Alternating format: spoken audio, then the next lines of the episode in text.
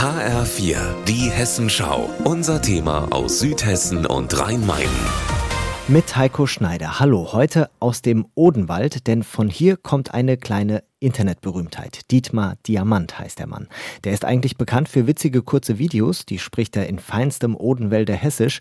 Jetzt hat er aber ein Lied geschrieben über seine Heimat und das klingt zum Beispiel so. Wo der Bus nur alle zwei Stunden fährt und bei jedem Samstagmorgen die Strose kehrt. Hast du mit 40 schon die Dose geleert und war das Salz auf dem Walkman in der Hose gehärt. Für Dietmar Diamant geht es in seinem Lied um das Aureweller Lebensgefühl. ich hoffe natürlich, ich drehe da jetzt keinen auf den Schlips, weil es natürlich auch viel um die Sauerei geht. Aber ich, ich sag mal so, ich habe es quasi genauso erlebt, wie es in meinem Song äh, wiedergibt. Und all das findet er gut, denn schließlich ist auch er ein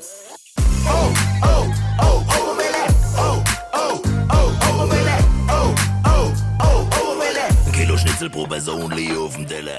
Das Lied im Grunde eine Liebeserklärung an seine Heimat. Ja, das kann man schon so sagen. Also ich wollte halt irgendwas haben, wo ich denke, äh, wo ich gedacht habe, das kennt äh, auf Kerbelave, auf irgendwelche Geburtstage, quasi so eine kleine Hymne für die Leute, damit sie quasi mal was Eigenes haben und nicht, es gibt ja wahrscheinlich einen Haufen Lieder über Hesse im Allgemeinen, aber über den Auerwald gibt es halt Wahrscheinlich nur zwei, drei, wenn es hochkommt. Das passende Musikvideo hat er gedreht, stilecht in der Odenwälder Kochkäserei in Fürth, beim Schützenverein in Großumstadt oder am Felsenmeer in Lautertal. Sagen wir so, Felsenmeer kennt man, glaube ich, sogar über den Odenwald äh, hinaus. Und deswegen haben wir gesagt, gehen wir doch da hin, da ist außerdem ganz schön. Kurze Stichprobe bei den Menschen am Felsenmeer. Dietmar Diamant kommt gut an. Eigentlich fand ich es recht nett, vor allen Dingen der Dialekt war also sehr schön. Der witzig war, der Beitrag, ja. Und Dialekt war sehr gut zu verstehen, aber ich komme ja auch aus der Nähe, nicht so weit weg, also aus dem Pfalz.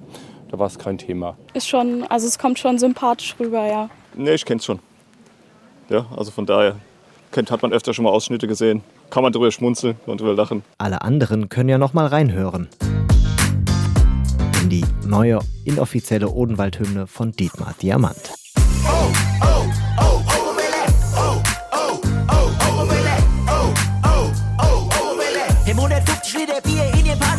Über den hat berichtet aus dem Odenwald Heiko Schneider.